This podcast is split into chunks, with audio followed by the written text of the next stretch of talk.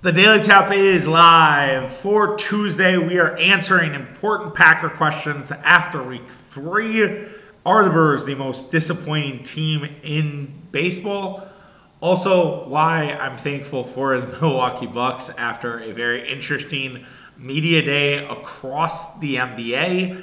Lastly, we'll do a little Chuck's Corner. We'll do a check in about the Milwaukee pod. I want to talk a little bit also about Eagle Park buying the IP of Milwaukee Brewing, first day in the Burbs, you know, just up life update uh, at the end of today's show. Before we get going, uh, you guys know where to find us on social media. Tapping the Keg on Twitter, Tapping the Keg Sports on Instagram, as well as TikTok. Speaking of TikTok, we hit 500. Uh, that was a goal I wanted to get right before football. Uh, we didn't get there because obviously it's three weeks in.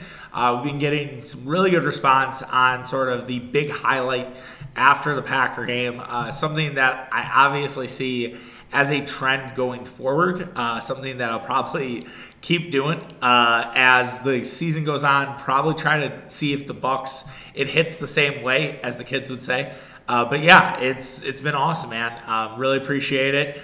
Uh, make sure that if you're not following along, that you do. Uh, hopefully, the next 500 is a little quicker. Hopefully, we can build it. I I keep telling myself I want to do you know non-Wisconsin sports. Like if I if I just because like today's a great example of it. There really isn't much going on Wisconsin wise. Uh, there was no Brewer game last night. Um, there is not really any sort of Packer big headline out of this. I guess Jaire Alexander. So it's like, do I dip my toes elsewhere? Um, I've seen success from other people who've done it. Um, so it's a question of do I want to? And I do have something loaded up. So maybe I just do it, say fuck it, and uh, go forward. But yeah, follow along on TikTok. I appreciate it. Uh, we'll stick to mostly Wisconsin sports. And then lastly, um, make sure that you're rating and reviewing. Uh, also, if you are new to the program, if you're joining us uh, after our Aaron Rodgers TikTok video or the Lazard video uh, that picked up a little more steam this week, uh, make sure that you are following, you know, subscribed. Uh, that you're we're on Apple, we're on Spotify, we're really on wherever you get your podcasts. Um, so make sure that you're doing the damn thing there, and we appreciate your support. All right, let's waste no more time. Let's talk about important questions after week three of the Packers season. So after every game, I feel like there are questions. I feel like we, you know, there are things that we are wondering about going forward. You could say, are they storylines for week week four? Maybe, maybe not. Um, some of them I think are more like you know broader. Some some of them I think are more pointed. Uh, the first one I think might make our storyline or important rankings this week, um, and it is can Josh Nijman play right guard? So there's been a discourse about Royce Newman. I think if you look at a different Packer Twitter member or Packer Twitter Packer analyst who spends all their time talking Packers on Twitter. Some feel like Royce Newman is the weak link. Some feel Royce Newman is just fine. Uh, so the question is, where do the Packers lean on that sort of thing? And it's pretty clear that Josh Nijman is their sixth best, but he's probably their fifth best lineman. So the, the assumption is like, why can't Josh move to right guard or push Elgton Jenkins in. Okay, uh, I don't usually do as a former lineman because I haven't played in over 10 years, but I do know, I do understand lineman concepts. Like that just doesn't go away. You don't just forget that shit, okay? So, as a former lineman, I will tell you that it's not that easy to just go ahead and assume that you can play right guard. It is a different setup. It is a different concept. You know, as a tackle, you have an ability to sort of use a longer leg kick. When you're a guard, you have to kind of just drop back. Like you, you don't necessarily go to your, you know, angle. You drop right back, right? It, it, or you hold that line. The other thing too is like you are relied on to run the football. You're also dealing with bigger guys, just in general. Like you're not dealing with edge rushers, you're dealing with the big hog mollies. For example, if you were a tackle facing the Green Bay Packers, you're dealing with Rashan Gary or Preston Smith. If you're a guy inside, you're dealing with Kenny Clark, Jarran Reed, Dean Lowry.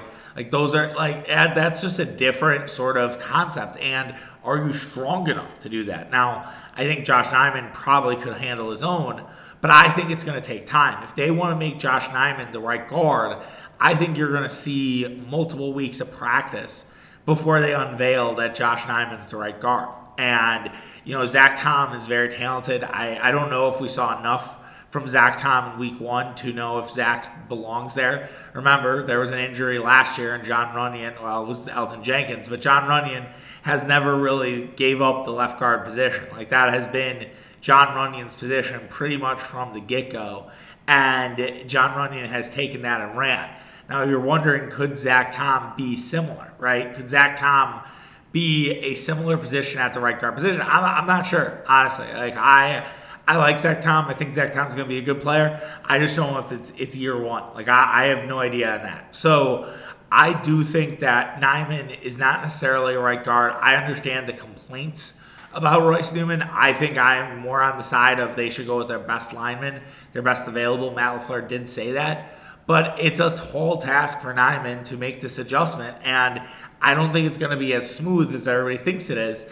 And on top of that, Patriots, who they're playing this week, like that that is a good interior line. Like Christian Barmore is probably one of their best defensive players. You could argue Barmore might be their one of their few blue chip guys. So to have to deal with Barmore in your first game sort of playing right guard, that's a massive task. And then if you add on to the Giants the following week, Dexter Lawrence is no is no schlub. Like Dexter Lawrence is pretty solid player in the middle. So like to deal with both of those players, like that's that's a tall, tall task, man. Like that's that's not something that you just immediately take the ball and run with. Like so, I am I am on the can of the the side of let's just stick with Nijman. If it or sorry, let's say with Newman, not Nijman, Newman, Nijman. So stick with New, Newman.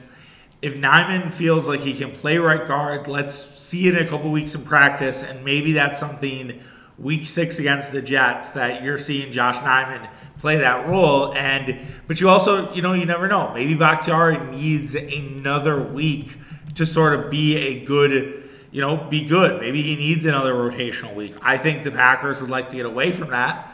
But I know that that's going to be something that they want to work on and that they want to get David to full strength We'll see if he's going to be a full go this week. Another question that I believe Packer fans might have after week three should Jair, Jaire Alexander move to the nickel back? Okay, this is a very interesting conversation because Jaire Alexander just got paid a ton of money. Uh, $70 million, $70 million man, guaranteed money, most guaranteed money I believe that a cornerback has. Jaire Alexander should play nickelback. I realize that is a very expensive nickelback, but I think they should do it in the nicest way possible because a nickelback can, you know, the connotation for corners is that oh, I'm the third corner, that I am the third corner. I am not as good as the guys on the outside. And they get it sensitive about it. Like cornerbacks are not as big a divas as wide receivers, but they're right fucking there right? Like they are they're a tier below. Running backs also in that mix. I mean, we could do a tap list, which we haven't done in forever, but we could do a tap list of diva positions in the NFL. And I, I quarterbacks have moved up there, but I, I do think at quarter, not corner, quarterbacks I, I do think are up there. So you have to be careful. Like Jaire has an ego. Like he is built like this John Money personality. I think he had an Instagram after their win against the Bears, and he said only comment with the money sign or the island sign. So like he takes pride in being an island defender. That said, Rasul Douglas and Eric Stokes on the outside are fucking a pain in the ass to deal with. Eric Stokes did not even get thrown on by Tom Brady. Tom Brady left Eric Stokes alone. It was a very Jaire performance from Eric Stokes. Eric Stokes held everybody in check. Brady never looked his way. Eric Stokes was dominant in that football game. And then Rasul Douglas, who has kind of struggled a little bit in that nickel spot, Rasul Douglas was great on the outside because he's a motherfucker to deal with when it comes to the physical side of it. And while that's not Jaire's MO, Jaire's more more about the quickness and the speed. Jaire should just rove, man. Like, just have Jaire play the Charles Woodson position. I think there has to be a relationship still with Aaron Rodgers and Charles Woodson. Get Charles Woodson on the phone with Jaire, have that conversation, explain to Jaire how important it was to play this position. The Super Bowl year, they I mean Woodson was a, a borderline defensive player of the year in that role. Like let that happen again. Like use Jaire as, you know, a guy who's just finding the middle of the field and being just a pain in the ass and not necessarily taking the guys in the slot. And maybe it's a all right, we assign Jaire to a receiver and then basically we we figure it out from there. So if Jaire is playing on the outside, we move Rasul in because let's just take next week. Uh, DeVante Parker is uh, Jakobi Meyers. Kobe Myers banged up, but if Joey Myers is playing, like it, it, Patriots are hard to do this example with. Uh, let's take a better team. Uh, okay, so the Jets in a couple weeks, probably be, probably a better example. So the Jets in a couple weeks, Garrett Wilson, right, the new young receiver. Garrett Wilson, that's Jaire's guy. Jaire takes Garrett Wilson. Everybody else has the other responsibilities, and that's kind of how they go forward. I don't know. I don't know what they're going to do, but it, it's pretty clear to me that the best way of this defense, how this defense really thrives, is having Jaire in that nickel position.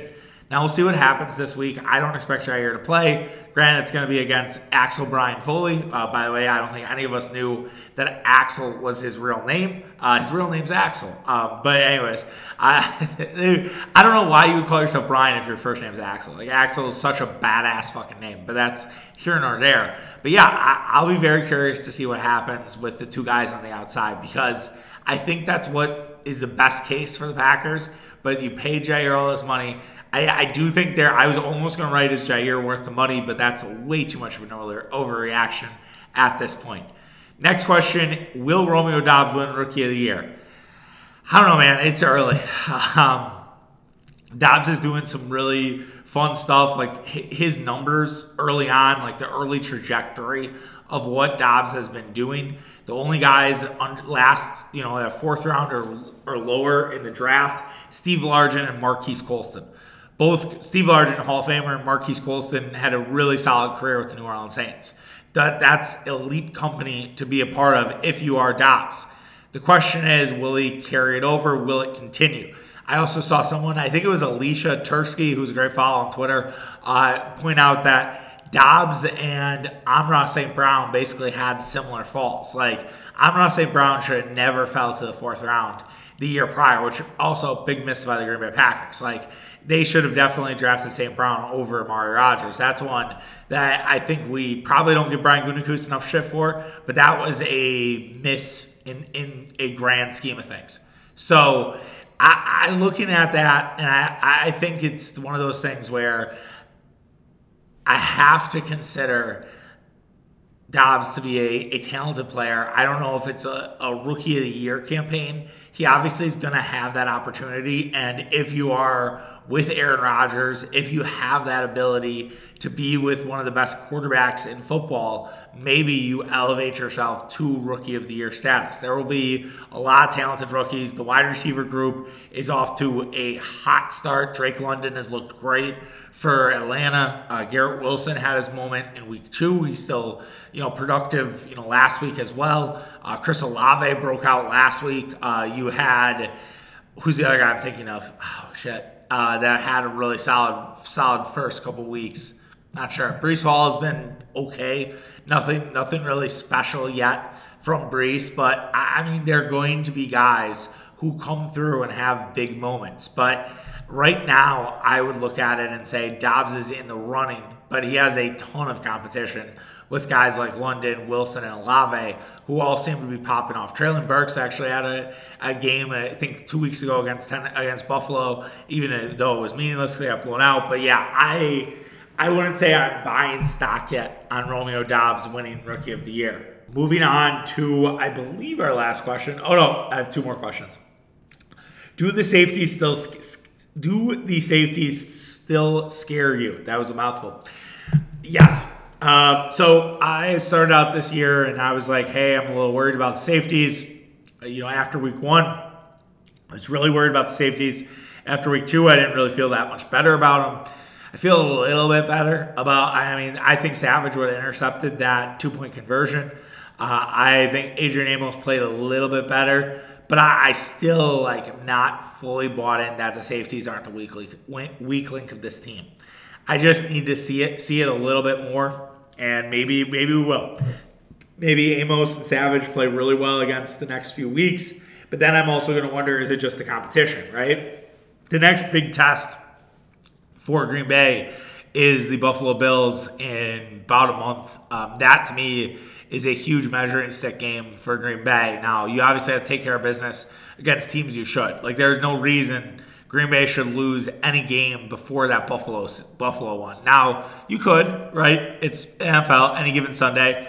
Uh, it's rare the Packers have weird losses. Um, they it just doesn't seem like that happens during the Rodgers LaFleur era. Um, I, I think the Chargers one in 2019 was maybe the only example that I could point to where I'm like, yeah, that was a weird loss. That Vikings loss was weird uh, in 2020, but that was so wind dated because of the the way the stadium was, and in fact, that was an empty stadium. Packers, I don't think lose that game if it was if it was a full stadium that day. But anyways, I, I look at it and I don't see a ton of weird losses from Green Bay, and so as long as they take care of business, as long as they do what they're supposed to, they should only have one loss heading into that Buffalo game in whatever that is, week seven, week eight. Um, and I, I think there's a there's a real opportunity there to make a statement. And it's not going to be an easy one. I definitely look at that as a potential scheduled loss.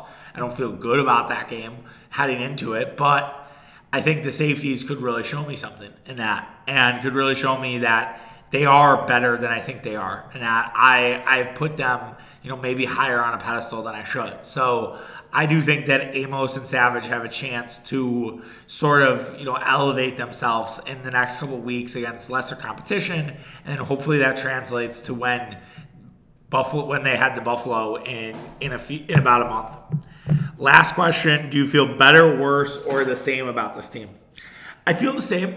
Um, and when I say I feel the same, it doesn't mean that I feel like I, I, was negative heading into the season. I thought this was a Super Bowl team. I, I still think this is a Super Bowl team.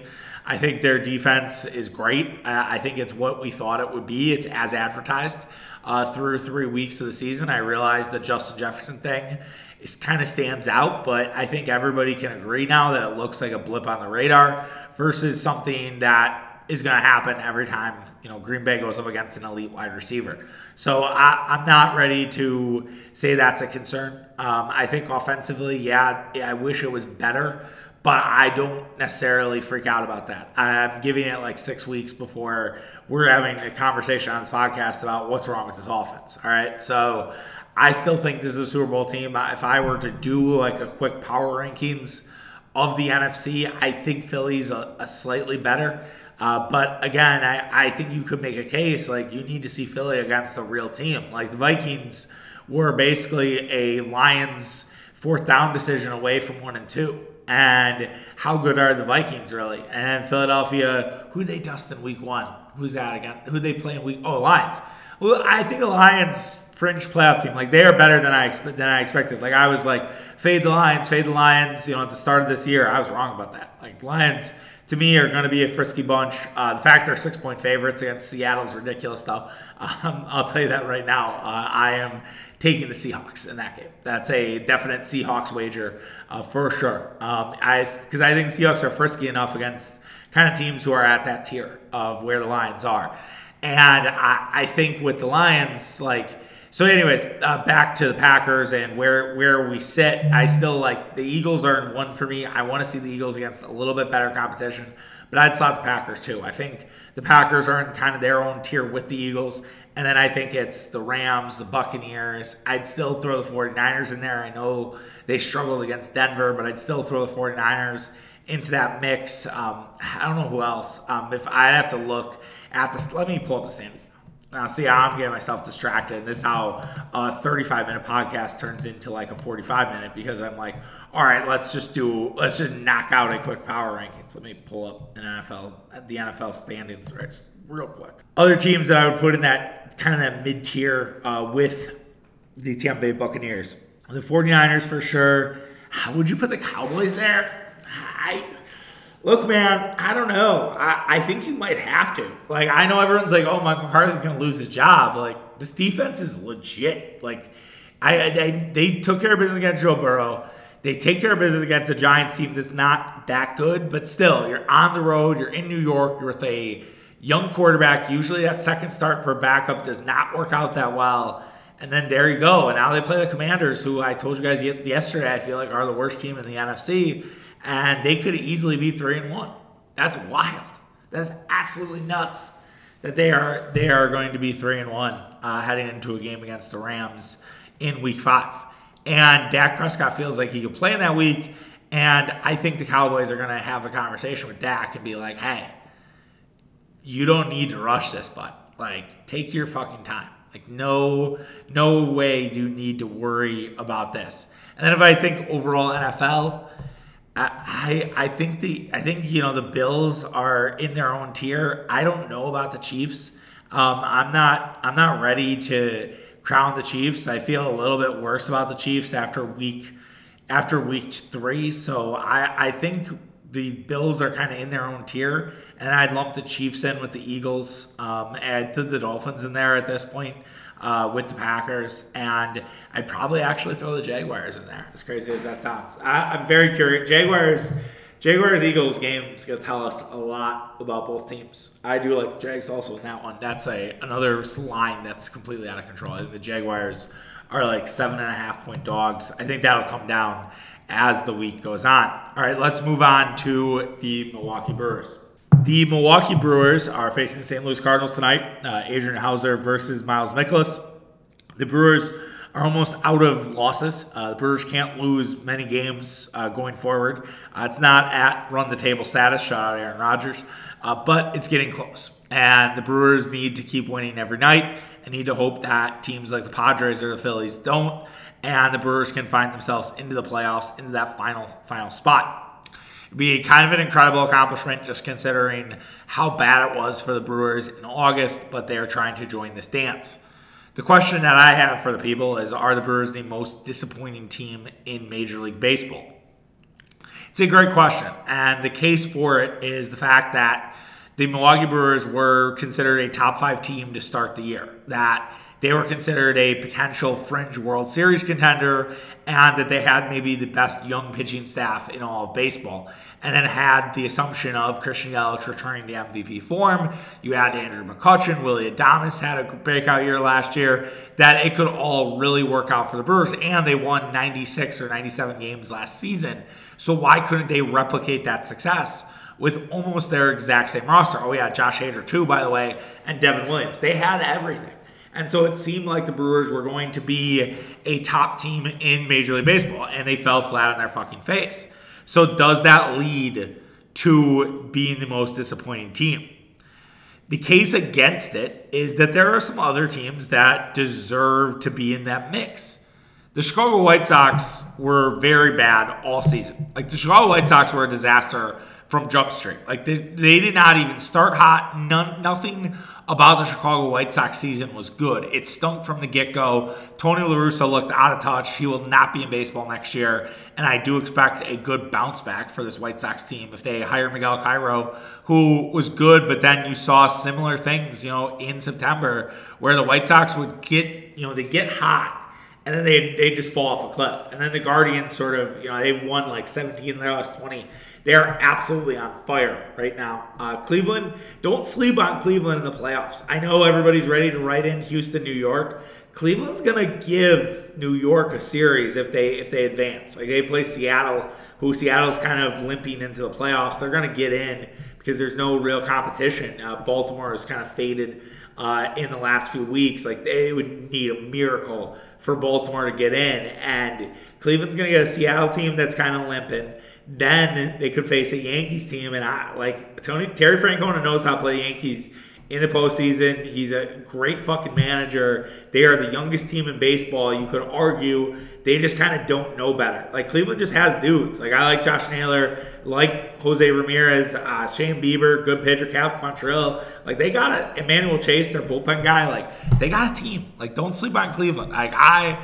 I I'm not saying I'll put a future on Cleveland, but I, I just would not sleep on the Guardians at all this season. But anyways, uh, here nor there. That was a, a, side tangent from the White Sox because, yeah, the White Sox weren't good. Like the White Sox were just bad. Like even if the Guardians were as good as we talked about, like the White Sox should have at least been a wild card team. Like the White Sox should have been where you, where you have Seattle or even where the Rays are. Like the White Sox have that much talent. Dylan Cease having a Cy Young year They they had they had all the pieces, and it just did not seem like they had the structure. So they definitely deserve to be nominated. The Giants of San Francisco. The Giants were a 107 win team this year, and I, I don't know if they're even going to get to 80, 80 wins this year.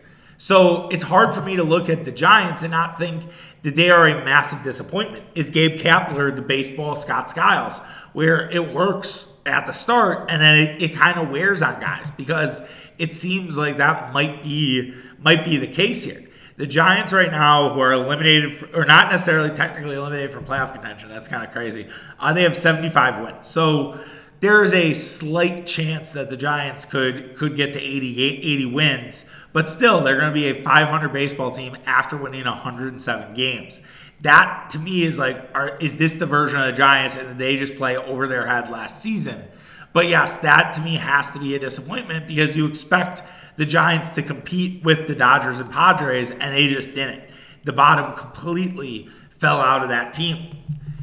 Lastly, I would put the Red Sox in there. Again, another playoff team, another team who was in the dance last year.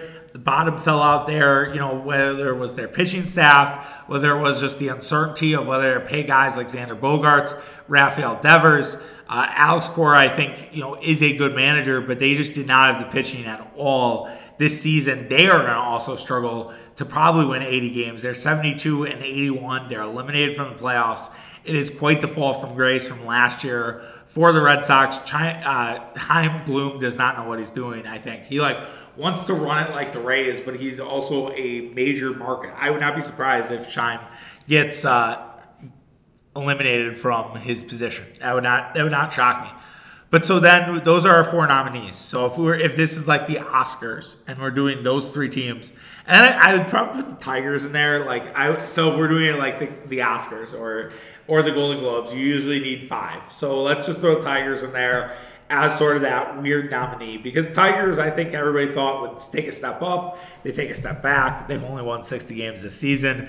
They've been they have not been good good baseball team. But anyways, so if we, if we were to have those five teams, I think it's still the White Sox.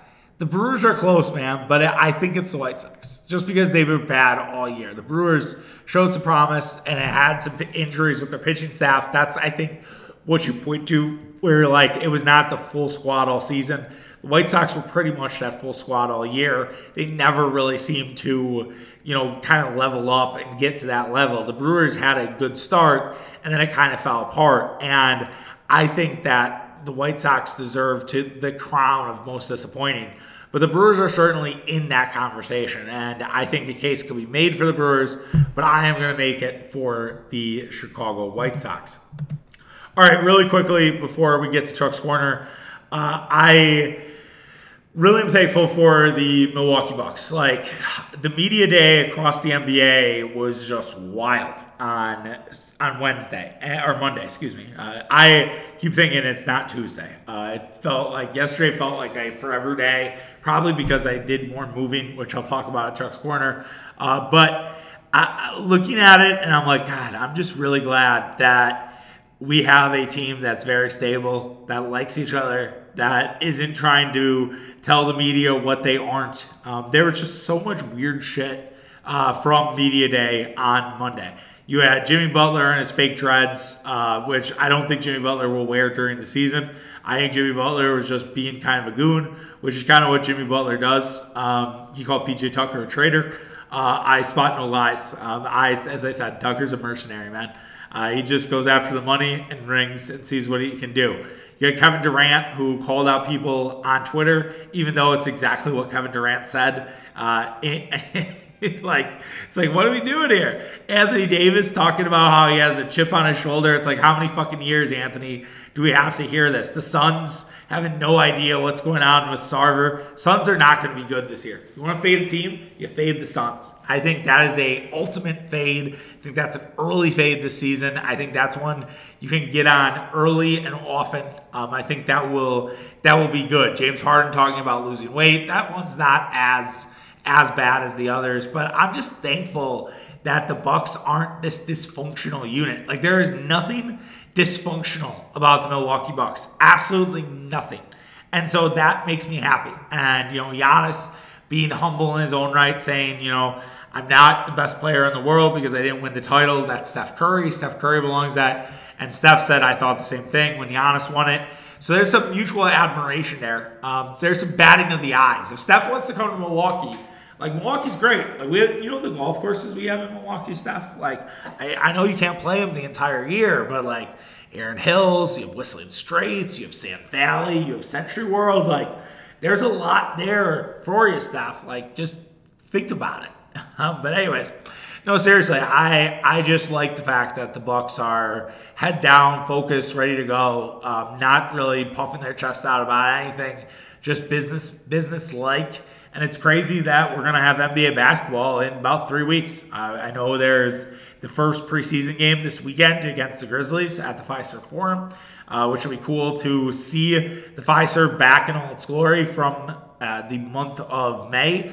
It doesn't sound like we'll have Khris Middleton back to start the season, uh, which will be an adjustment, but it's also what the Bucks started out this season last year, and I, I think I can make a case, and we're going to do early season storylines with Mitch um, on Thursday's pod, or I don't know what if Thursday or Friday, but anyways, we're going to do storylines with Mitch, and I guess what I would say is.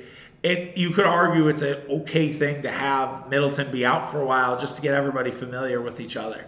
And that you know is just be like all right this is what happens if we lose one of our guys. How do we how do we sort of fix this? How do we sort of get better? There won't be as much of a reliance on Giannis because it's the early part of the season I don't want the Bucks to coast into this. Like I, I really don't. I want the Bucks to be the one seed. I want the Bucks to kind of show that revenge season. I do think regular season is important. I think it's it's kind of one of those things where it's a it's kind of a sliding scale. I think the first 10 games I can't take stuff too seriously, but after 10 games I, I need to start seeing some things that are good in the right direction. I don't want to freak out about every game. I'm going to try hard not to, but I, I do think we need to see you know good stuff continually from the Bucks. You have bad nights, you have outline shooting nights where a team shoots 25 threes, but beat the teams you're supposed to. You know, beat those where you might have tiebreaker situations, and hopefully that results in a one seed. Because that's what I think the Bucks'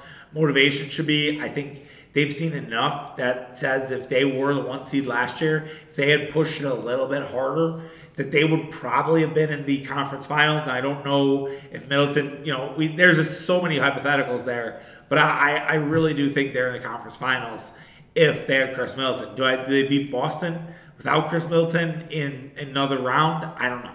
And I don't know if they get Khris Middleton back. I don't think they do, um, but you never know. So have to see. But anyways, I am very thankful for no dysfunction. All right, Little Chuck's Corner.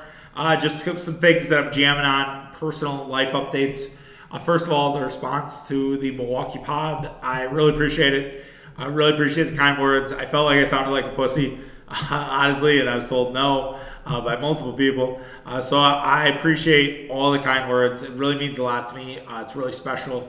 Uh, that so many of you uh, reach out. Um, some people who I haven't talked to in a while reach out. Like that's that's really awesome. Um, and I'll try to promote more. I guess is my uh, my thing. But I also don't want to promote when it's just sports adjacent. Um, when it's not sports, I think then there's a little more of a meaning there and more people would be interested in what I'm sort of talking about. And so I really appreciate you know everybody reaching out on that. And if you haven't listened, uh, go back and go back and take a listen. I'd, I'd appreciate it. One of our more popular podcasts in the last month. And you know, got a windfall of that. Also, the Tapping the Keg Boys. Um, we also got a a good a good number last week, probably one of our best numbers in recent memory. So thank you for that. Uh, thank you all for the listens too. I mean, September's been an awesome month for us. So we're really hitting our stride. Um, it seems like we're we're figuring out what works for you guys. And I apologize for some of the later podcasts uh, just because of uh, moving. I hope that that's this is like the last week where that's going to be a factor. And speaking of that, uh, moving's just a pain in the ass, man. Like I just I'm so like ready to just have my normal routine, go to the gym, figure it out. Like the gym's ten minutes away from me now. Um, it's a drive. Like I that part I'm not ready for. Um, I'm I'm kind of a ease it into the day sort of person.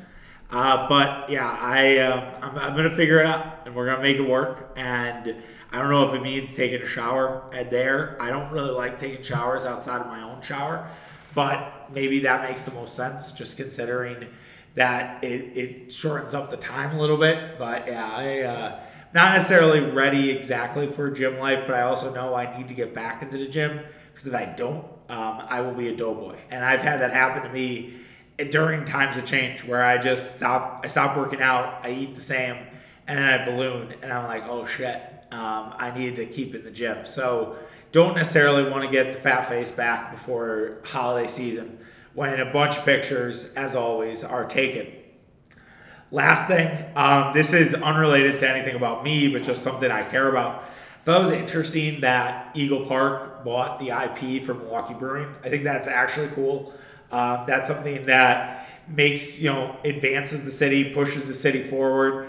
I, I do think that Eagle Park should try to fix some of the Milwaukee Brewing. Um, it's sort of fallen on deaf ears. I think there's stuff that you could do. You could advance it. You could try different things. Like I think OG is such an interesting beer concept, and I think the only thing they did was add gin to it. I think you can do a lot more.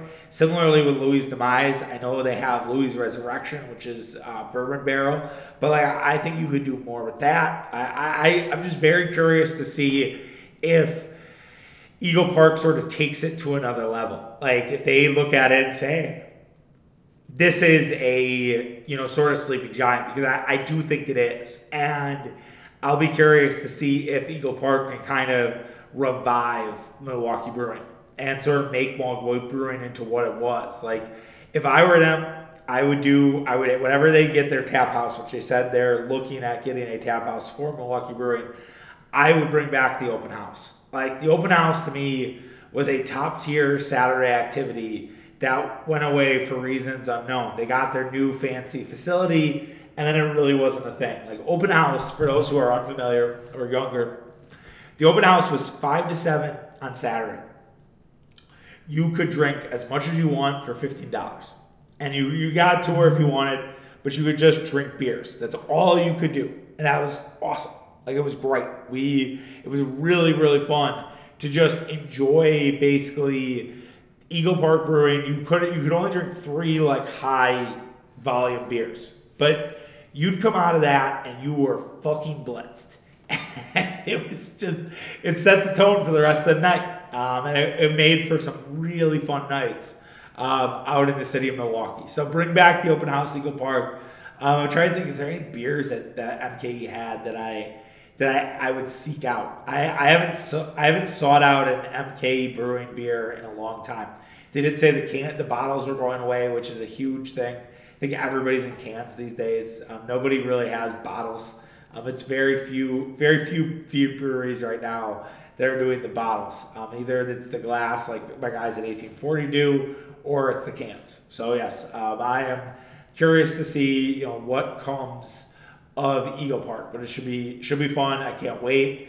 I'm excited. I hope they, like I said, I hope they kind of you know no pun intended with Louie's Resurrection, but I hope they resurrect it a little bit. I hope they make MKE a little more fun. You know, they add a few more things, maybe some collaborations with stuff they do in Eagle Park, and sort of push that ball forward because they've they've been known to do that. Uh, they've had some innovative stuff. I think Eagle Park has gotten a little more commercial um, than they did in the past, but at the same time, like Eagle Park still still deserves their spot. Like they're still a very important beer company in our society and in what we do um, in the city of Milwaukee. All right, that does it for us. We'll be back tomorrow. Uh, I think Mitch on Thursday or Friday, uh, so stay tuned for that. And yeah, we'll uh, we'll have a good one, and we'll talk storylines tomorrow. See you guys. Bye.